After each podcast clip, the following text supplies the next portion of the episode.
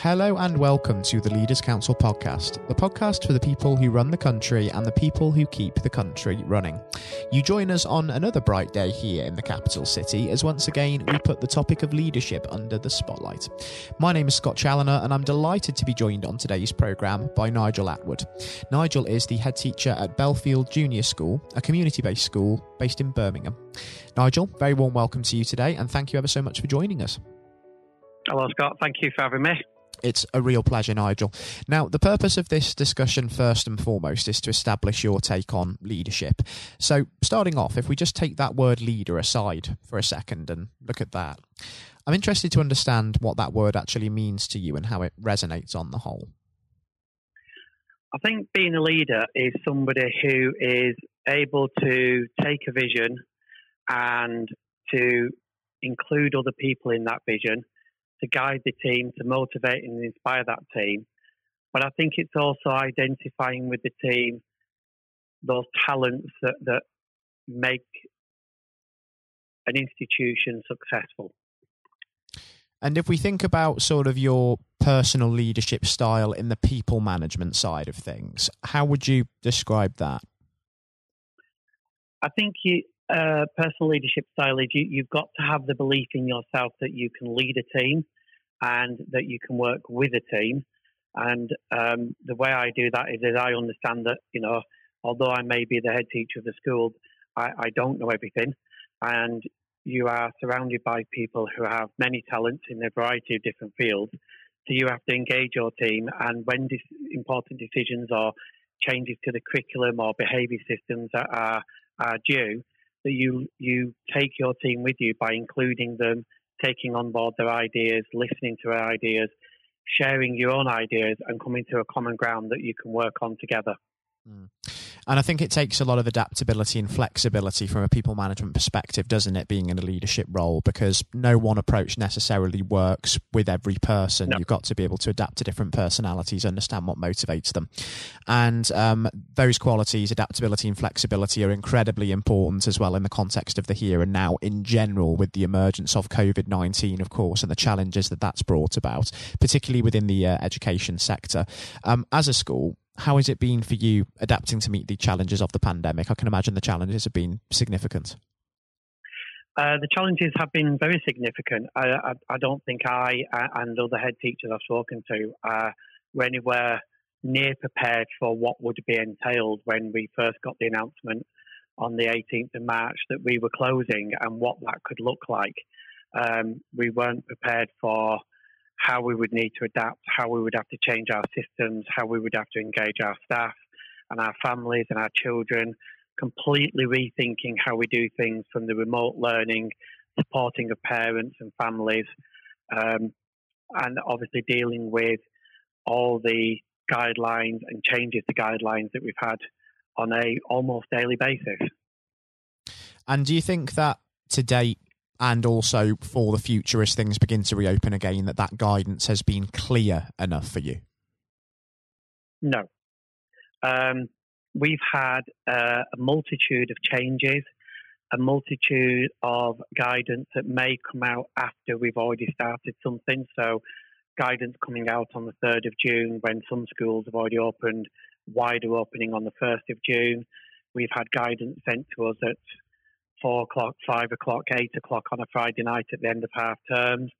Um, so we've had literally hundreds of slight adjustments, slight changes, slight differences, additional paperwork that we've needed to do that have made it very difficult um, to keep up to date with the guidance, as well as obviously trying to ensure you're doing the best for your school community. And the sector's up against an awful lot because um, I did read um, a few um, weeks ago actually that with schools looking to reopen uh, more fully in the September time now, um, it's going to be something like 60% of classroom hours that pupils have missed out on during this year. Um, so, is there any inkling of what sort of the short to medium term effect is going to be on the sector and how it's going to be sort of returning in September? Um, I think it's going to be extremely difficult, and I also think it also depends on on your school, your school's context, uh, where you are in the country, whether you're in an area of deprivation, uh, and disadvantage, whether you're in an area of affluence uh, or somewhere in between, what, what size of school you've got, um, whether you're secondary or primary. I think there's so many factors that we've discovered all the way through this that no matter how many times you try to adapt to the guidance, every single school is completely different and has its own unique issues. There are some connectives between us that, that link us together, but even in a small you know group of schools, I, I work with another seven schools, we found that there were some commonalities, but actually we couldn't agree exactly what to do next because our schools were so completely different. Um, I've actually read the Chartered College of Teaching's Education in Times of Crisis, the potential implications of school closures for teachers and students. Um, and although it's got some good research, it's still very new research in a lot of ways. So it's still, it could be this, it could be that. Until we see the children or, or the majority of children that will be coming back in September, it's very difficult. But we also know we're going to have the full range of children who have had quite a lot of teaching at home, who may have even had one-to-one tutors by Zoom or, or different things, right up to the other end of the scale where they, you know they've had very very little, if any, teaching, or and, and will have lost a whole six months and, and, possibly more because they will have forgotten some of the things that they've mm. learned.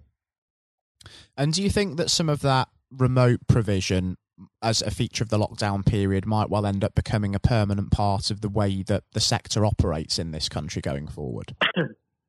Again, that that's trying to fit uh, do a one fit all scenario, which mm. unfortunately it doesn't. We we did quite a lot online to start with, and a lot of our work was online.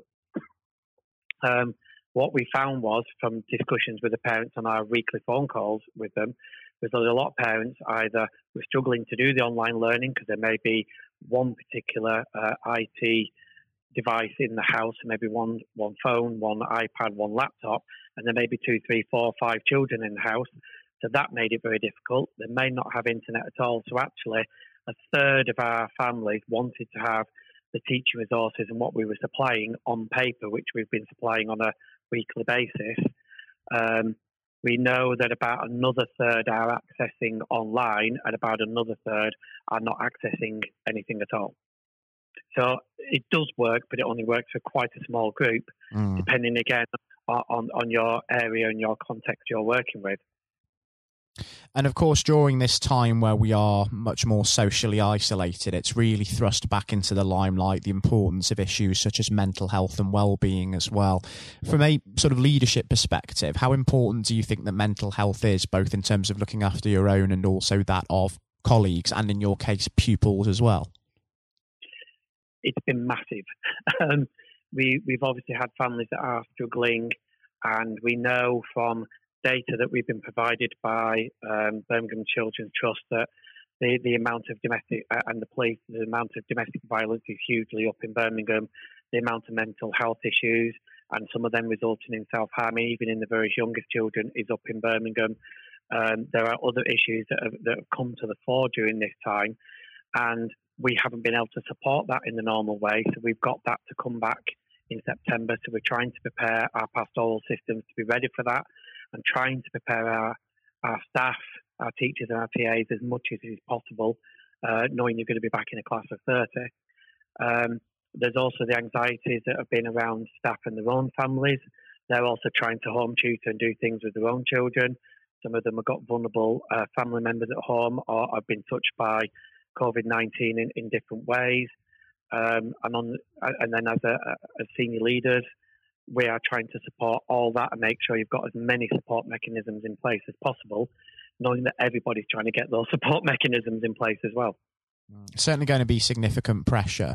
Um, but during this time, of course, um, it's been a very difficult and a very tragic period, but also a huge and very steep learning curve for businesses, organisations, and institutions alike. Is there anything that you can take away from this period that you would say you've learned over the last few months? Yes, um, worked out that many staff will go above and beyond to support their the school and their community to mm. deliver food parcels, uh, put things in place to support children and families, not just in our school but other schools that we have linked with. Um, they, they will do everything they can to support those kind of situations. it's made us highlight that the importance of teamwork and, and sharing of ideas to put best plans in place. And I think it shows that, that the education community um, will stick together to do the best things for their children. Mm, it's incredibly inspiring what we've seen during this time. It has captured a real sense of national unity in the sense that people are really going above and beyond for their communities and to keep vital services being provided for sure. And as we move into the next year 12 to 18 months and uh, begin to really adapt to the challenges that the new normal will bring. Just before we wrap things up on the uh, the program i'm interested to understand nigel what you envision for yourself and the school and what you hope to achieve as a collective.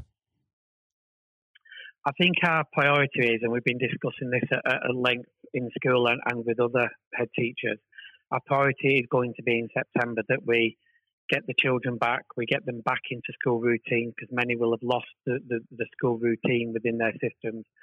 to get to know the children again, for them to get to know us again, and and to allow them that opportunity to discuss what's happened during the last six months, to share their hopes and fears for the future, to have them chance to uh, discuss those, put forward their opinions, listen to other opinions, but also to just get them back to being in a place where they're ready to learn again. I think we need to spend that time getting them ready to learn as much as we do getting them learning. I don't think it's just about getting them learning. I think it's getting them ready to learn is our priority.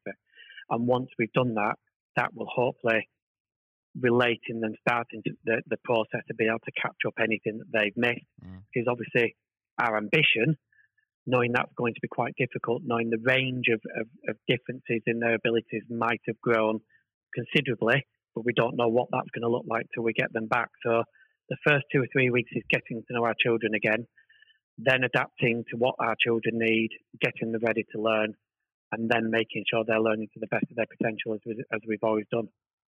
Mm, it's certainly going to be a time of real challenge and a time of real pressure um, as the education sector gets to grips with these uh, particular issues. And I think, given how informative it's been discussing these very problems with yourself today, Nigel, it would be great to actually catch up and have you back on the program with us at some point in the next year, just to gauge how you're getting on in, in grappling with those uh, particular challenges. Yeah, that's great. Yeah, no problem. I think it would be fantastic because it's been a real, real pleasure having you join us on the uh, the program today. It's a shame we are Thank just you. about out of time uh, because we could discuss this long into the afternoon, I'm sure. Um, but I've really enjoyed it, uh, Nigel. So thank you once again for joining us. And most importantly, until we do speak again in future, do take care and do stay safe with all still going on because there are still a great many variables and there are plenty of times for things to change with COVID 19. We're certainly not out of the woods yet, I think it's fair to say. No, no. And uh, hopefully we will get the support that we need from the government that we're we're, we're crossing fingers for because um, at the moment we're not sure we're getting the support we need, but we do need that support to make sure the schools are allowed to do the right things for their children. Let's certainly hope so. And for those people tuning into this and listening, do continue to be sensible, look after yourselves and stay safe and stay home where you can because it does make a huge difference in keeping people out of hospital and saving lives. I was speaking there to Nigel Attwood, head teacher at Bellfield Junior School in Birmingham. Coming up next on the programme today, I'll be handing over to Matthew O'Neill for his exclusive interview with former Education Secretary Lord Blunkett. Lord Blunkett is today an active member of the House of Lords, a former Labour MP and Secretary of State, and chairman of the Leaders' Council of Great Britain and Northern Ireland. Now, despite being blind from birth, Lord Blunkett became one of the most prominent politicians of his generation, holding various senior positions in the cabinet of then Prime Minister Tony Blair and serving as the MP for his Sheffield, Brightside, and Hillsborough constituency for 28 years. He was elevated to the House of Lords in August 2015 as Baron Blunkett of Brightside and Hillsborough. And I hope that you enjoy listening just as much as Matthew relished the opportunity to speak with him. That is coming up next. Lord Blunkett, welcome. Thank you very much. It's very good to be with you. Um, well, of course, uh, nothing is being said uh, at the moment other than COVID 19, uh, which uh, we must touch on. Um, what would your message be to small businesses who are trying to keep going? Well, I think the last ones standing will be the ones that thrive when we get back to some sort of normality. So it's have confidence and courage. Obviously, take advantage as far as you can of the government help. I think that Rishi Sunak, the Chancellor, has gone about as far as you could have expected. Mm-hmm.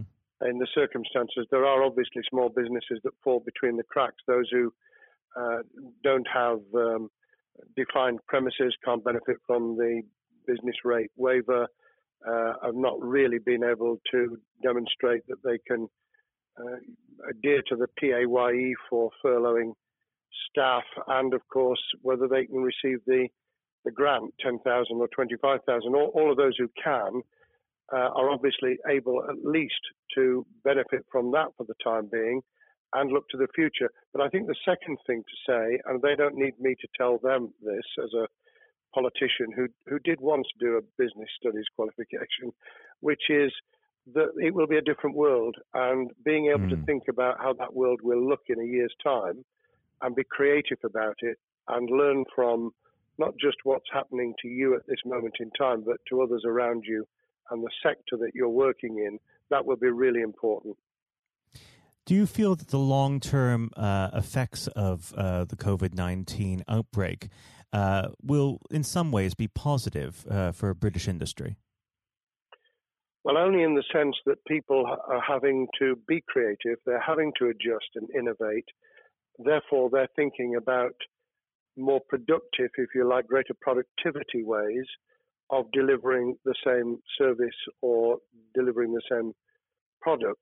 And in that sense, I think we'll have temporarily at least very much higher unemployment than we've become used to, but we'll probably have a burst of productivity, mm-hmm. which will help with the recovery.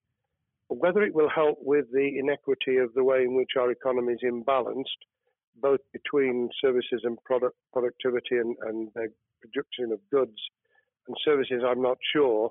What we will need to try and do is to ensure that the geographic imbalance that exists is, as far as humanly possible, is dealt with by both uh, the entrepreneurship and innovation from the bottom up and targeted government help, which will still be needed. And we are now in the throes of the kind of borrowing that we saw back in 2008 to save the banking and economic system. We're, we're having to do that to save the whole of our productive business and mm-hmm. commerce. And I think that will have to be sustained for some time. Do you feel that people will take a second look at global supply chains in the wake of this outbreak? I think there's going to be much more creative ways of using local supply and linking up inside sectors much more effectively. And I hope that the Leaders' Council will be able to play a part in that in the sense that people who mm. have something in common, a synergy in terms of what they're delivering, whether it's a service or whether it's manufacturing or whatever, uh, will be able to see that there's a, a, a good outcome from n- knowing the sector better, linking with people, not just geographically, locally, but those in this country who may not have been on the radar in terms of what they produced for the supply chain. And of course, um, ensuring, because there's quite a lot of fraud going on as we speak with um, people getting into cyber attacks, that they'll also take account of going into the the cybersecurity side effectively as well. The more we are online, the more people who are working from home, the more vulnerable those businesses and their supply chain become. And that's something to think about as well. How important is strong leadership at the moment? Well, I actually think that it's brought to the fore leadership in a whole range of areas from obviously government itself, and there's been ups and downs with the Prime Minister's uh, severe illness, but all the way through the public and private sector, people have, to use the jargon, stepped up. And they've shown uh, local, regional, national level the kind of leadership that Britain historically was very good at.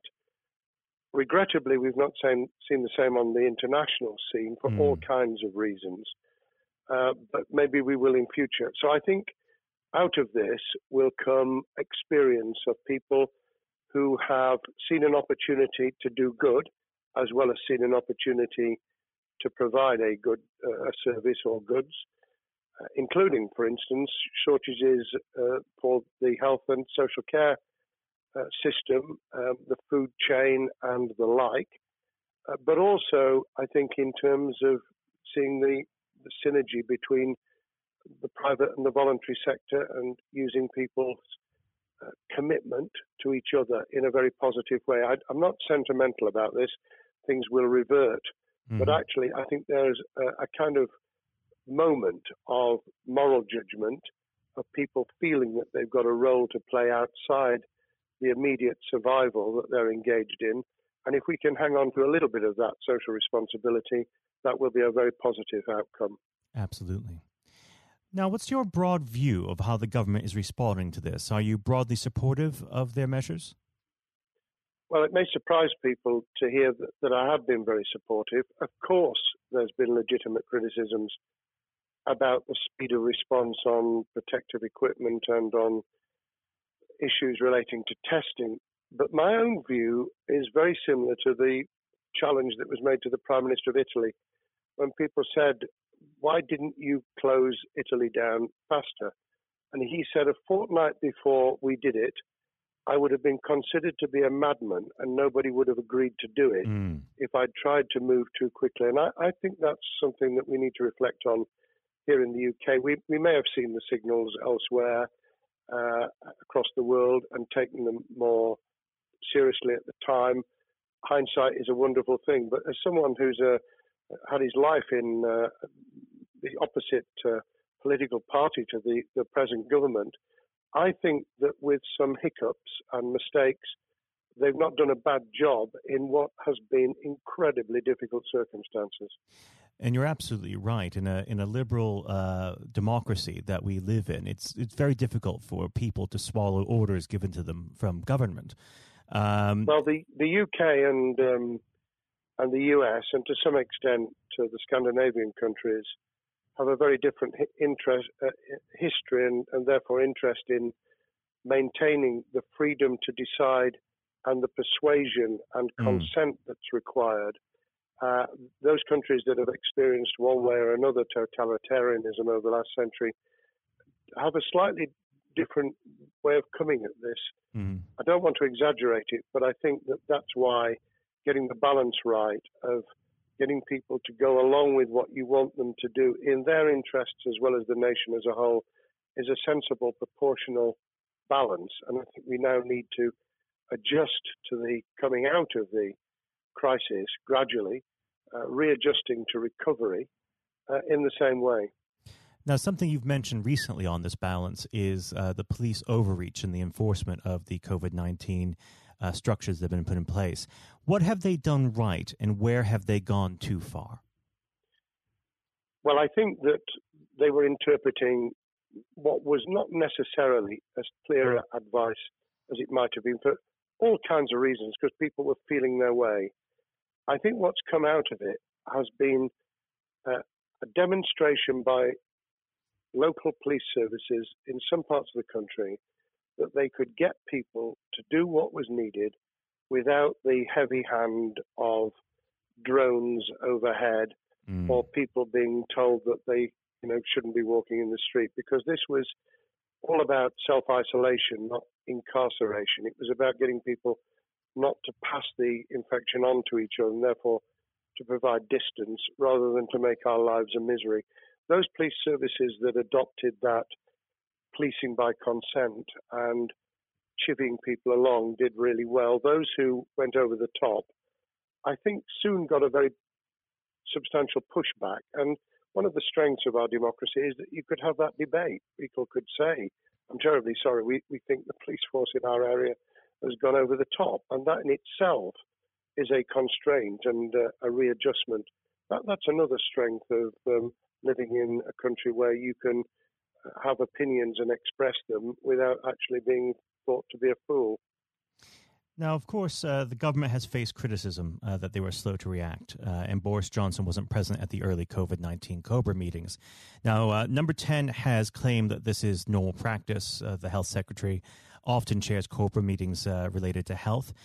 does this tally with your experience as a Secretary of State, or would you have expected the PM to be more hands on during the initial stages? I think different prime ministers do have a very different style. And Boris's style, which I think will now be considerably adjusted, was very swashbuckling. In some senses, delegating is a good thing, uh, as every leader of every business or public service knows. Those who try to pull too much into themselves end up with a massive bottleneck, uh, great uh, failure of trust, and the inability of people to show what they're worth and to, to demonstrate their capability. So I, I, I'd be very wary of jumping in and saying he was wrong to delegate the essential Cobra meetings. What I was surprised about was that he didn't um, chair the first couple because mm-hmm. my experience with Tony Blair for the eight years I was in cabinet was that Tony was a great delegator, but he would get a grip to begin with watch what the difficulties were, and then give people direction and confidence to be able to get on with it. So looking back, I think Boris himself probably thinks, God, I wish I'd spotted the signals from elsewhere in the world more rapidly and I'd just been there. However, this also raises another issue. All of us in positions of leadership need good teams around us. Mm-hmm. I think after this is over, he will be assessing those who really did step up and those who demonstrated their inadequacy, I think we'll probably end up in a year's time with a much stronger cabinet than we have today. Well, absolutely. And of course, uh, we've seen a, a significant uh, drop in the visibility of uh, certain special advisors like Dominic Cummings uh, during this uh, entire period. So it'd be interesting to see how that pans out. Um, well, now- it's certainly readjusted the role of those behind the scenes with those who should be taking the decisions having received advice. Obviously, there's been a complete transformation in the profile of experts, if I might use that term, who'd previously been denigrated. Mm-hmm. Scientists, medics, people with behavioral science uh, understanding. My only criticism was were we getting wide enough advice? Were we narrowing it too much to a couple of key centres in London? But that's because I've always been adverse to everything being London centric. I think there's great expertise, wisdom, experience out in the sticks, and uh, we should use it. Uh, rightly so. Um, now, was pandemic planning part of your time as a minister, particularly perhaps uh, when you were Home Secretary? Well, it was, but it was on the back of risk arising out of counter-terrorism measures. Right. Uh, I was the Home Secretary for three months when the attack took place in September 2001 on the World Trade Center and beyond. Uh, we did an enormous amount of uh, scenario planning, both desktop and, and real. On the back of that, it was very heavily orientated to future developing terrorism risk.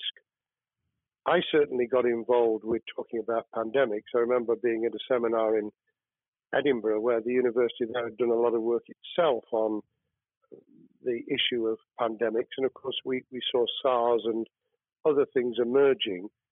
I, I think it would, people have criticized the government for not picking up the report from 2015, five years ago. I think that what happens is human nature kicks in you deal with what you're immediately faced with. Mm. You you can you can sponsor reports, this is true of business planning, of course, as well, and scenario planning for what business continuity will look like, recovery plans for business, what will happen if um, there's a cyber attack, what happens if there's an energy sh- shutdown. Um, these kind of things you, you can look at, but you're immediately turning your eyes to what's in front of you. And had we picked up a bit more on the danger from Ebola and SARS and what have you in the past, then we might have said, what if something hits us in the developed nations that we don't have a vaccine for, mm-hmm. that we can't immediately whisk up uh, protective materials or equipment, or for that matter, medicines that help with recovery, all of which we now see are a danger. I think this will make an enormous difference to the planning for the for the years ahead. I hope it will be widened so that we don't just look at what's happened, but very rarely do you see something exactly repeat itself. Some of the circumstances will be, but others won't. So that's why I've put emphasis in what I talk about on looking at the other virus, the cyber attack uh, scenario, mm-hmm. which could be just as dangerous in a uh, a world of just-in-time provision. One of the miracles of uh, the modern developed world, except for the very poor, has been the distribution of food. A lot of it on computerized, uh, technologically advanced systems. If that were to come down, we'd be in real trouble. So I think we need to think those sort of scenarios as well. So, have a full plan across uh, both sectors uh, biological warfare, pandemics, and uh, cyber warfare. Yes, and to do so on different levels. I think again, thinking of thinking global but acting local, we mm. need a lot more to think about what would happen if something took shape that actually broke down those national and global chains and how we would cope. And without, uh, obviously, we've got enough fear and anxiety to last a lifetime without uh, creating even more anxiety. We can think about those things for the future in a more rational way, I think. Now, aside from the physical uh, threat of the virus, one of the things that people are vastly worried about is the effect on uh, the economy, not just national economy, but also the world economy. Um, now, it has been said by certain parties, um, and uh, I'd like to garner your uh, thoughts on this. Is there a danger of the effects of the lockdown being even worse than those of the virus? Were it be prolonged, I fear that that balance would tip the other way. It is about proportionality. It is about balance. It's the wisdom of Solomon, really, to to get the moment right when you start to move and then to move quickly. There's no doubt whatsoever that we are stocking up, not just on the economic and employment front, which will be devastating enough, but on the health and social well-being front, enormous challenges. And they will need careful handling because there's a lot of people whose lives, for a variety of reasons, are at risk in the future on a scale that we've been dealing with over the, the um, immediate handling of the pandemic, concentrating really hard on those affected by COVID 19, those sadly who have died or been seriously incapacitated, that will roll over into the economic, the social, the mental health, and cultural well being of the nation, and that will need all of us to pull together as well. Absolutely. Now, do you believe the government's doing enough for business? I think that the speed of reaction once the scale of the pandemic was clear was very good. I've praised Rishi Sunak for his action. Uh, remember, a chancellor who only just come into office was planning to deliver the budget in the middle of March and has had three, at least three equivalent budgets since. I think he's handled it very well. Understandably worried now about what we're doing to our economy. The level of borrowing is sustainable because of low interest rates, but it reaches a point, of course, where it tips over so that you can't then do the kind of structural investment requirements that the government were laying out before and in the March budget. And mm-hmm. those will have their consequences as well as a planned payback over many years. I think we've learned something over the last few months. We, we needed to take immediate action. We don't want another round of austerity equivalent from 2010 through to 2019. I don't think the nation, on the back of what's happened and the challenges we have, could take that. And therefore, we need a different plan, economic plan, over a much longer period, just as we did from the Second World War all the way through to 2002 when the final American loans were paid off. Now, of course, uh, one thing that's on everyone's lips um, how much longer do you believe uh, that the lockdown can go on for? I believe that we need to be substantially back in action as an economy in June. This obviously is led in terms of places where people would meet in large numbers, having to uh, adjust to the fact that it will be longer for them. And sadly, that will involve business closures. It's why the Chancellor extended the furlough scheme to the end of June. Mm-hmm. But unless we, we get things moving in June, I think we'll run into the summer where all kinds of services and industries will have a chain reaction effect. And what happens with one will then have a major impact on another. And then you get the skittle effect where things get knocked down that you hadn't perceived were going to be affected. So I very much, if I were in government, and I always think of things in that context, what would I do if I were in government? I would be on the side from the second week in May on the side of the Hawks in terms of saying we've got to start moving and we've got to do so with the collaboration and cooperation of the public who have got the message, who did behave, who responded magnificently. Let's try and get back, perhaps, you know, doing things differently for a time, but substantially getting back to business as usual. unless we do that, then those areas that can't and wouldn't expect to be back in action immediately get pushed further into the middle of the year and the autumn, and then they become unsustainable.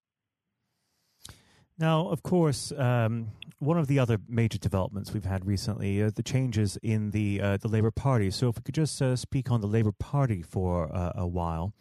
Um, this might sound like uh, an obvious question, but uh, how does uh, Keir differ from Mr. Corbyn? Well, I'm biased because I believe the Labour Party um, has come out of four and a half years of a black hole of a nightmare, mm. uh, where it neither represented a, a, a uh, credible opposition nor uh, an electable government, and the combination was to let those who supported the Labour Party and needed some of its policies uh, let them down very badly. Sir Keir Starmer both is a highly intelligent uh, professional lawyer who, as Director of Public Prosecutions, led the service well, uh, had to take difficult decisions at a time of austerity, understands the world beyond Labour members, but has been able to do business with those who originally supported Jeremy Corbyn mm-hmm. and was able to command support from them. His creation of a balanced shadow ministerial team has been very encouraging. Um, I, I, supported Lisa Nandy, who he's made shadow foreign secretary, because I thought she understood the north of England and uh, the uh, the disaffected uh, Labour former Labour voters. But I believe that Keir has taken on board those who have something really sensible to offer and I believe he will be both a, a great leader of the opposition. More importantly, he will then present himself as a credible alternative prime minister. And all governments need an alternative government at their shoulder. Mm. Uh, it was true of us from 97, and it took the Conservatives some time to recover and to get to that position, but they did, and the Labour Party will, and that's crucial for our democracy. All of us need to understand and appreciate that a living, breathing, functioning democracy requires uh, a credible, confident, and uh, in many ways uh, supportable opposition, as well as a government that we clearly want to do well because none of us want, as we didn't with the COVID crisis, none of us want the government to fail. We want to see our economy recover. We want our social well-being to t- be taken into account. We want to overcome deep-seated inequality and poverty, And we want to do it with enterprise and entrepreneurship and business playing their role. And that is about leadership nationally, locally, in the private and the public sector. People with ideas, with confidence, with the ability to pull teams around them. Above all, to have some idea of what it is they want to achieve and a very good idea as to how to achieve it. Now, of course, one of the biggest problems Sir Keir is facing will be tackling the party's anti Semitism problem. Uh, there has been a recent internal report that has been quite damning. Uh, what's your response uh, to that report, and what does Sir Keir need to do in response? Well, there are two reports. One, which is being produced by the Equality and Human Rights Commission, uh, which he will and has already indicated will implement in full.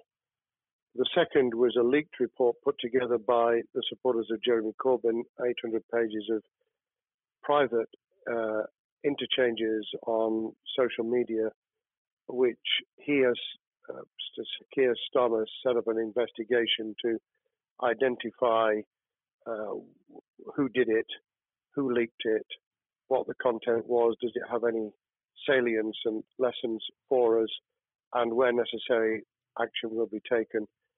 So I hope that uh, as he moved very quickly to reassure the Jewish community, so he will be able to take the necessary steps to back up that reassurance with the kind of actions that says that this was a blight on a historic great political party that all, of all of us were ashamed of.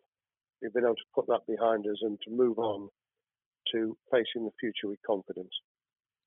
What's the one king, uh, key thing that Sir Keir needs to do to restore Labour as an election winning party? I think Sir Keir Starmer's major challenge is to convince sceptical voters that Labour has not only reverted to a party that they can support because they can see it acting, developing, presenting as a credible alternative government, mm-hmm. but also that the lessons have been learned from the fiasco from 2015 onwards. In other words, there have to be very clear signals of substantial change, not just the right words, not just reassurance that we're not uh, going back to some of the crazier uh, policies, but actually that we've understood why the electorate rejected those policies so substantially in December 2019. If people get that message, they'll understand that the Labour Party has changed, as it did in the 1980s and early 90s, to become the electable government with the greatest majority in historic majority, even greater than 1945, which I was privileged to be able to take advantage of in 1997 when I joined the cabinet. Now, I know what your answer is going to be to this question, but uh, indulge me. Um, do you think Sir Keir has what it takes to be PM? Yes, I do. I think he has the background, he has the experience, he has the professionalism, he has the forensic uh, mindset, and he has the confidence to have put a team around him which will ensure that it will work. And those elements are true of all leaders. Ideas, the ability to build a team, to have confidence in that team, uh, and to be able to demonstrate leadership in practice, sometimes at the most difficult times and you know the leaders' council, those sharing their thoughts with uh, uh, the kind of thing that we're doing now uh, with uh, a podcast, but also joining us in linking up in that network of people who can support and help each other and learn from mm-hmm. each other. That is what needs to be done in politics as it needs to be done in business. Thank well, you very much indeed, Matthew. Well, really thank you for coming on the uh, the program. It's been a, an absolute pleasure, and I look forward to speaking with you again. Thank you very much, and good luck to all those listening in what has been a nightmare scenario. Good luck for the future. Have courage, have confidence, and yes, listen to those who know more about business than I ever will. Thank you, Lord Blunkett. Thank you. This has been the Leaders Council podcast. Thank you for celebrating excellence in leadership with us. I've been your host, Scott Challoner. Until next time, goodbye. Thank you for listening to our podcast. The views expressed within the podcast do not reflect the views of the Leaders Council of Great Britain and Northern Ireland, its parent company or subsidiaries, members of staff, or other guests of any other person therein associated.